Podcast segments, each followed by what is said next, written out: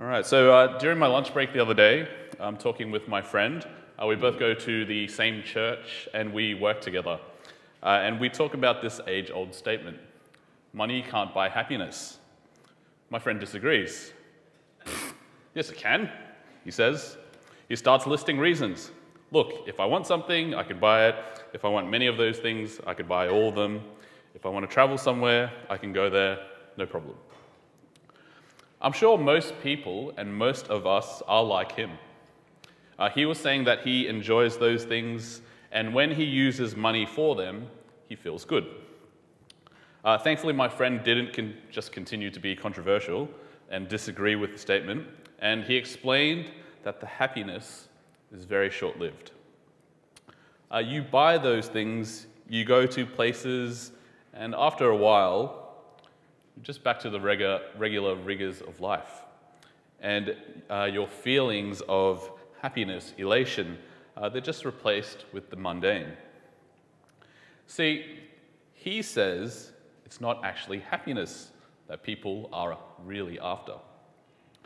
When people talk about money being unable to buy happiness, he says people think it can't because they're actually after joy. Joy itself is often seen as something rather similar to happiness. Both are positive feelings. They're not exactly the same.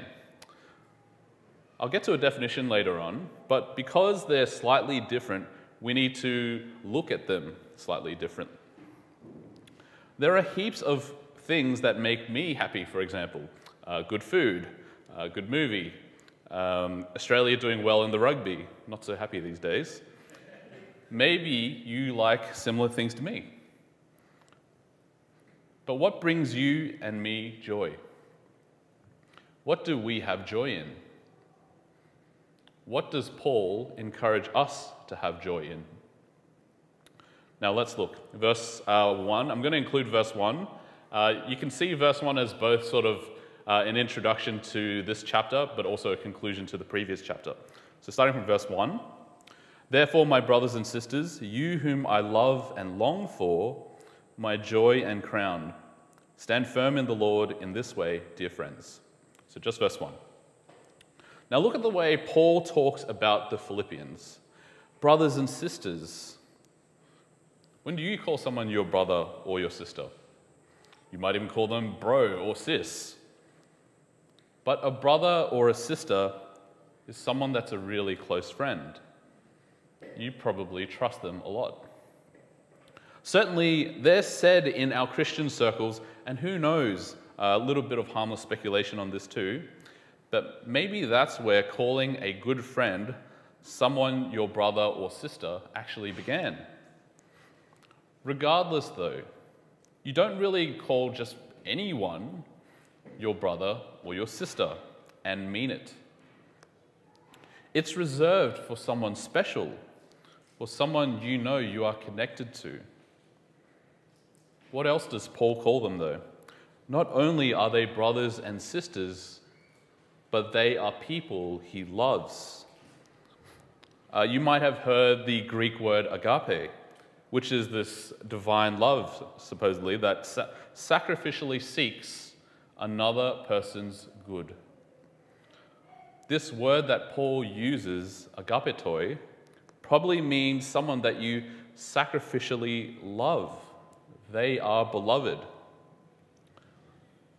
They're also people he longs for. He misses them. He wants to be with them. Certainly seems like the Philippians are special to Paul. Oh, but there's more. Paul calls these folks his joy and his crown. All right, so let me talk about this for a moment. Uh, hopefully, throughout the um, last few talks in Philippians, the themes of joy and rejoicing have been made clear. Now, up until this passage, Paul's said this about joy and rejoicing, just a few uh, throughout the book. Uh, chapter 1, verse 4 In all Paul's prayers for the Philippians, he's prayed with joy. Chapter 2, verse 2 he asks the Philippians to complete his joy by being like minded, having the same love, being one in spirit. Chapter 3, verse 1. He tells the Philippians to rejoice in the Lord. And now here we are. Paul tells the Philippians that they are his joy. They're also his crown, probably meaning his crowning achievement.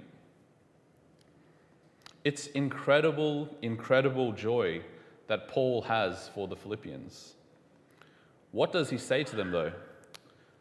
Stand firm. He wants them to stand firm in the Lord in the following ways, which we're going to get to that in a moment. But even in just this first verse, we can't really help but ask this question Where is your joy? Where do you find joy? Now, I did a Google search uh, to see what others suggested.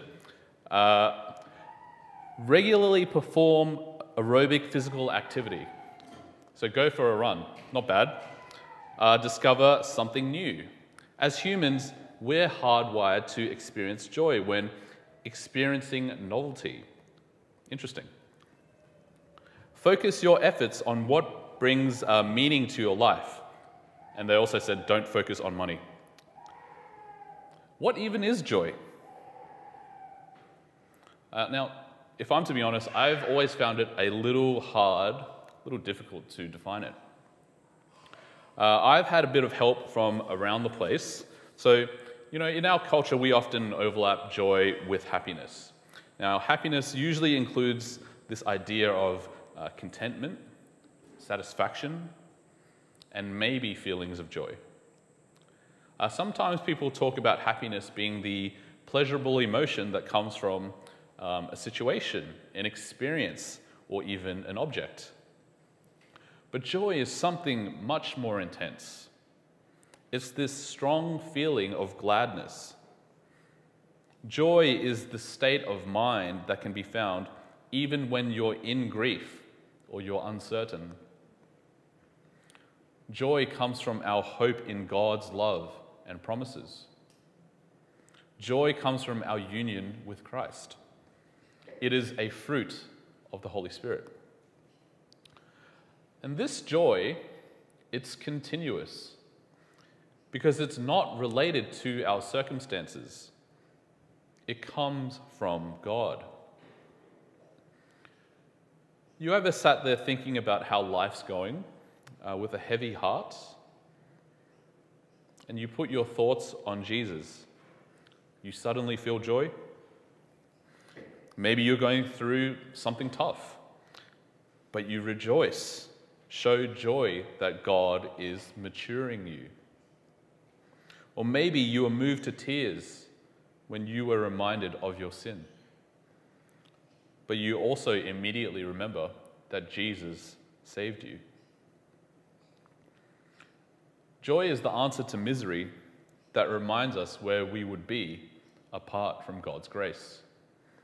It comes from knowing the value of what God has given us. Joy is this, it's a good feeling in us produced by the Holy Spirit as He causes us to see the beauty of Christ in the world, uh, in the Word, and in the world. Now that we've got a definition, let me ask you again where do you get your joy? Does it come from people, as Paul seems to clearly get joy from his brothers and sisters? When things are down and out, what makes you think like things will get better?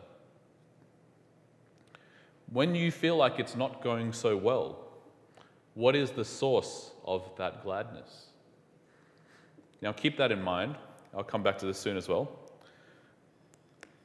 Now, it's just after verses 2 and 3 that we see Paul encouraging his brothers and sisters to actually live this out. So I'll read verse 2 and 3. I plead with Euodia and I plead with Syntyche to be of the same mind in the Lord. Yes, and I ask you, my true companion, help these women since they have contended at my side in the cause of the gospel, along with Clement and the rest of my co workers whose names are in the book of life. Now, not actually sure why, there's some sort of drama between Euodia and Syntyche. Now, they're asked to put aside their differences and be of the same mind. Some kind of disagreement going on. No one really knows what happened. But certainly, it's important enough for Paul to write and say, hey, you know your little scuffle, put it aside, please. And he even asks for help from others in verse 3. You ever had disagreements with other Christians? Uh, to be honest, I have, and this is a challenge to me too.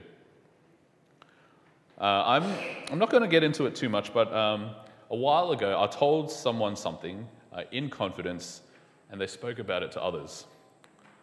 Now, for me, my trust was broken, and after that, I found it really hard to say much to them again. And I'm sure I've done many similar things to others as well. Now, this was years ago, but certainly I feel like this is a challenge for me. Honestly, uh, that's as far as it went for me, thankfully. Although sometimes things get bad. What if it got so bad it had to be like what we see in verse 3?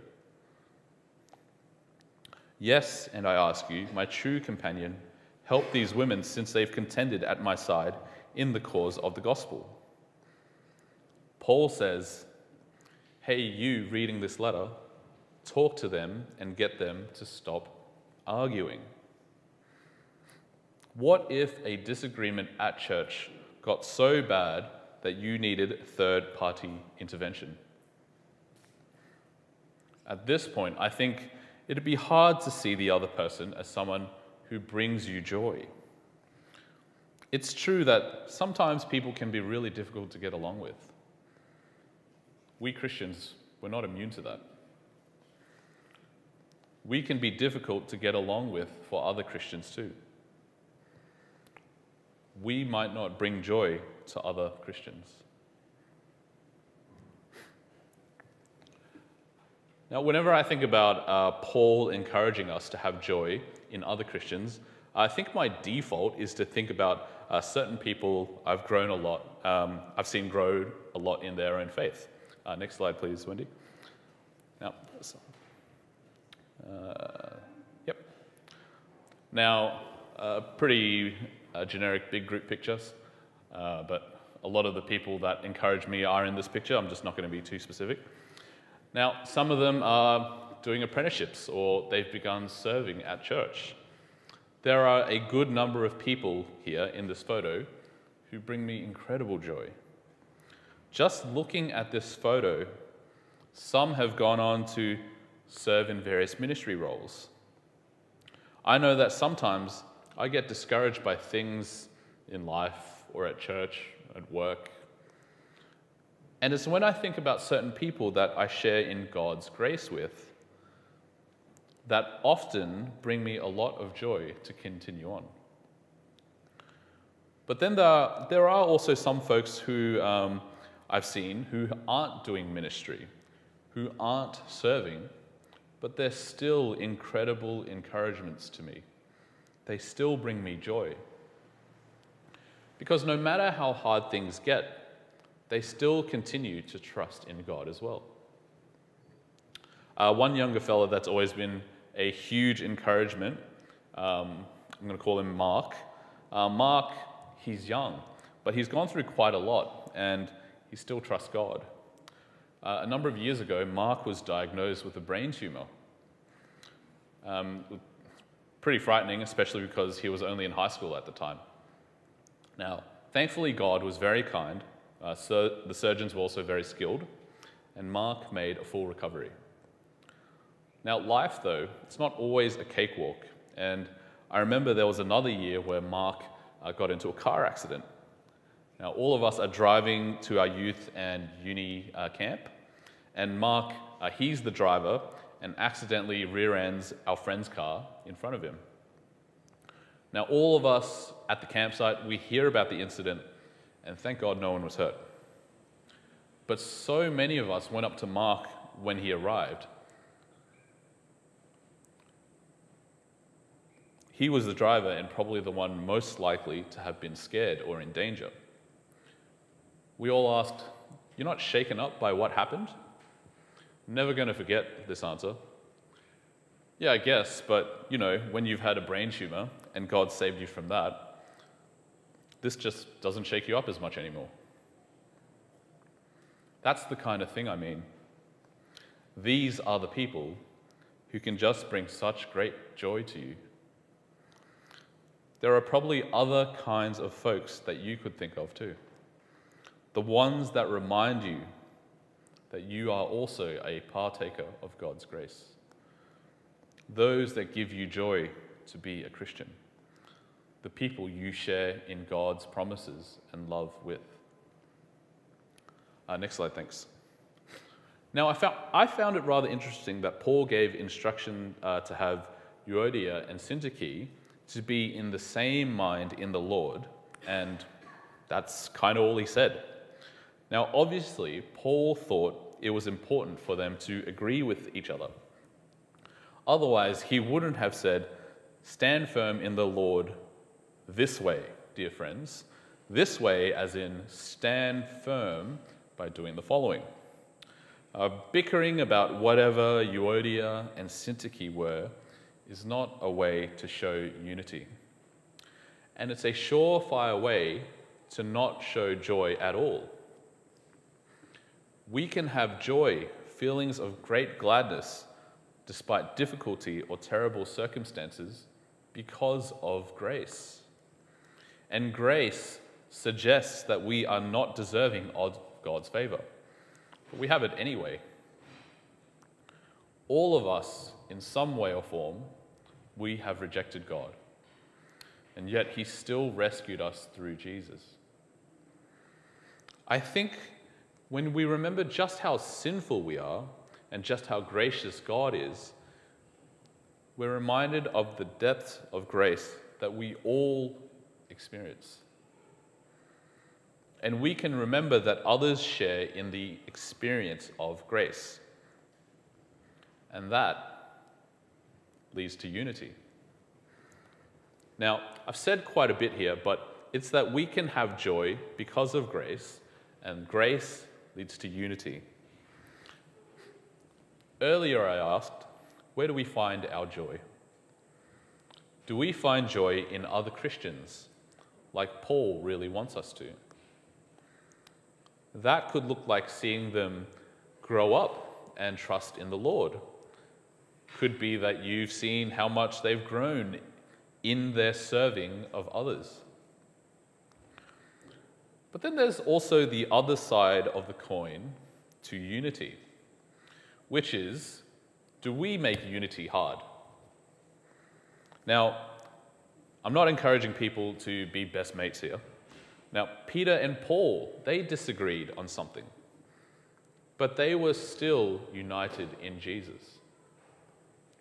I'm encouraging others to be the same, to be united in Jesus. So we might make unity really difficult when we come to church for very different reasons to the overall church mission. That might mean going to church only for social reasons. Or do you maybe put on your Christian mask on Sundays and leave it off every other day. These are all things which make unity fairly difficult. It's seeing that there's a different buy in for church for people. And that means it can also really stifle the joy of others too. When they see that Christians don't go to church for the sake of becoming more like Christ, we can make unity difficult that way. And it's not like unity needs such a close and deep relationship either. Now, to not beat around the bush here, I most likely come from a very different walk of life to most of you.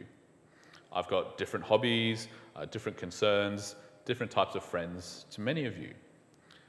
But seeing many of you here time and time again, faithfully living for the Lord, that brings me great joy. And I know that through grace, we're all united.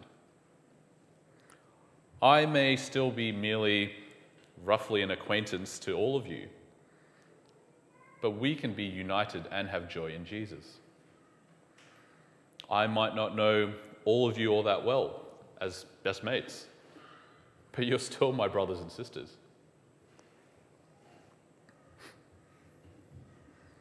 Going on to the second half of the chapter, we'll go from verse 4. Uh, Rejoice in the Lord always. I'll say it again.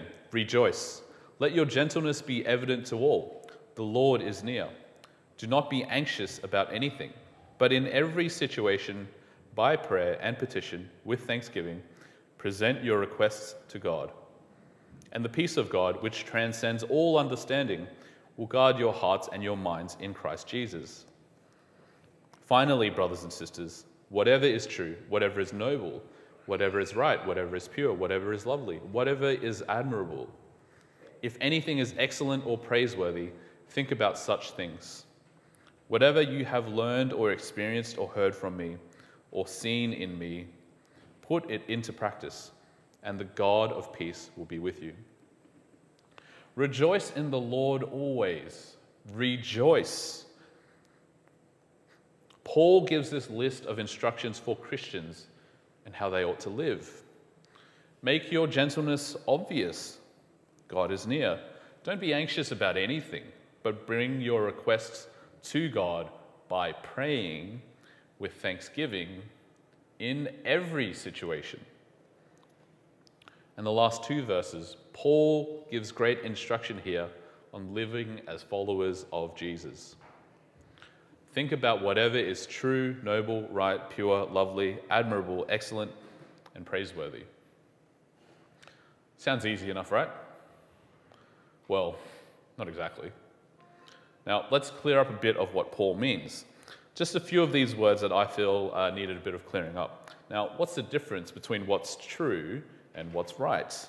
Uh, Paul probably means morally right. Uh, what's noble is something that's honorable, something dignified. To be pure is to be free from ceremonial defilement. It means to be holy, sacred, Whatever is lovely is to be uh, caring towards something. To be admir- admirable is something that is well spoken of, well regarded. Friends, we're told to have joy in the Lord by filling our minds with these things that will encourage serving others and worship to God. And also, verse 9 live out examples of Christians who trust in God and His Word. You see, Paul encourages people to live this way as a callback to uh, chapter 1, verse 27. Whatever happens, conduct yourselves in a manner worthy of the gospel of Christ. That whole section, Paul has encouraged readers to live a life worthy of the gospel. And in our chapter today, we see just what that looks like as we are given an example from Paul. And so, all we need to do is trust God by praying to Him all the time, by focusing on what is good and true, and by filling our minds that pushes us to serve others and worship God. Not so easy. But remember verse 5 the Lord is near. He'll return soon, and He is close to His people. It's that kind of confidence and trust in God that can help us to put away anxiety and pray about everything. That means then that the word Paul uses, peace of God, that's mentioned in verse 7, it's not this subjective experience but it's actually the means by which our hearts and our minds are guarded. It's the right relationship with Him that comes through the Lord Jesus. It's grace, it's His salvation, which is difficult for us to comprehend, that will guard our hearts and minds. Paul wants us to rejoice in God, to trust in God. It's often the lives of other Christians around us that give us uh, such uh, great trust and joy. Uh, next slide, please. Thanks, Wendy. Uh, we learn from others how to faithfully serve, how to submit to church leadership, how to devote our time to God, and much more. And certainly, we see the joy others have in God. We also see the immense trust that they have. And like Paul's words here in this later section, we get given great examples to live out and follow. Now, one great example I think we have uh, in the Christian life is from uh, this man, Jonathan Edwards. Not merely just his entire life, but his last words, or last recorded words anyway. What happened was um, during his time, smallpox was spreading New England, and Edwards, um, he's very pro vaccination. Unfortunately, he got infected with smallpox, and he even struggled to swallow the medicine that he needed to recover. After being extremely weak for weeks, uh, near starvation, he developed a really strong fever and unfortunately died. Here's what he said in his last words to his da- uh, daughter, Lucy Dear Lucy, it seems to me to be the will of God that I must shortly leave you. Therefore, give my kindest love to my dear wife and tell her that the uncommon union which has so long subsisted between us has been of such a nature as I trust is spiritual and therefore will continue forever. And I hope she will be supported under so great a trial and submit cheerfully to the will of God. And as to my children, you are now left, uh, you are now to be left fatherless, which I hope will be an inducement to you all to seek a father who will never fail you. Edwards really trusted God and willingly, willingly accepted that he would be with the Father soon after uh, his words to Lucy. He wished his wife well during no doubt such a difficult time for the entire family. And to this day, many, many, many people still look to Edwards not only for his uh, sermons or theological works, but his living and devotion as a Christian. It's people like this that Paul encourages us to look to as examples and imitate.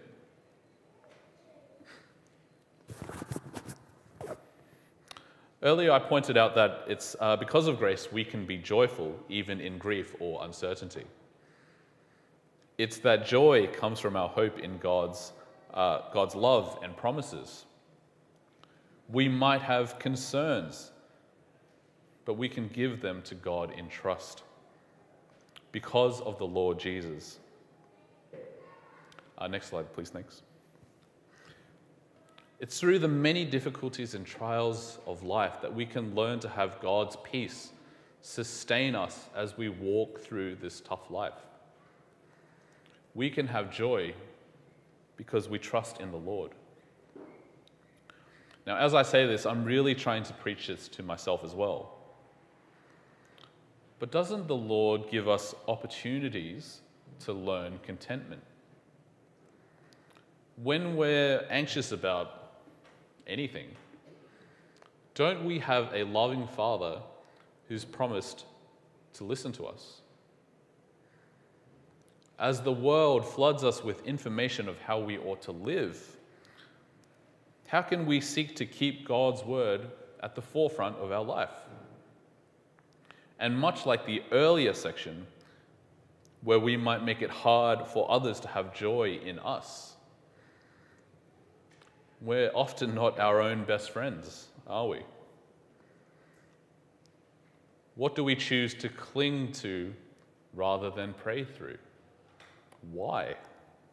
How can we get better at being more concerned with eternity? Life may not go well for us, but that's where joy shines through. For you, you may be thinking, my job might be getting rough right now. But thank you, Lord, for choosing me to be one of your children. You may be struggling financially, but you might be relieved that you have eternal treasure in heaven. Brothers and sisters, as Christians, we're encouraged to find joy in other Christians and in our Lord God. Remembering jo- that joy is this feeling of intense happiness that can only be found in God. This isn't the easiest thing to do at times. Life might be really difficult, but we need not become pessimistic. We can still have great joy. We can have great joy because of the grace that God has shown us in Jesus' rescue of us as his children. And as we're reminded of this by Paul, he encourages us to have joy in our fellow believers and in our Lord God. And because of the grace we're shown, we're led to ask whether we get our joy in other Christians or God at all. Paul, after all, thought it was important enough to encourage others to have that kind of joy, to have joy be that source. And isn't that so important in this life? Because God given joy is everlasting joy. In our lives, we may have pain, but in our relationship with Jesus, we have joy. I'd like to finish up with uh, a very encouraging and challenging quote from one of my favorite pastors uh, that I've learned a lot from, Dr. R.C. Sproul. And after that, I'll uh, be ending in prayer. Even if the budget is never balanced, even if the stock market crashes, even if food prices skyrocket, even if my child never recovers from her illness, even if I lose my job, and even if we lose our home, Yet I will rejoice in the God of my salvation. Let me pray. Dearest Father, you've given your Son Jesus, even though we deserve nothing of the sort. You rescued us from death when we deserved to stay dead. You are a God of grace and love. You are worthy of our worship. But Father, we often do ourselves no favors by not trusting you and not loving others. We are not deserving of your love, and we decide the same for others too. But thank you that we can call you Father, that we have church families and friends, that you give us all these good things. Thank you for those that have gone before us giving us godly examples to strive towards in our loving of others and our worship of you. Help us to put ourselves, our heart's desires aside, and to seek first the good of others and trust in you. We pray this in your Son's name. Amen.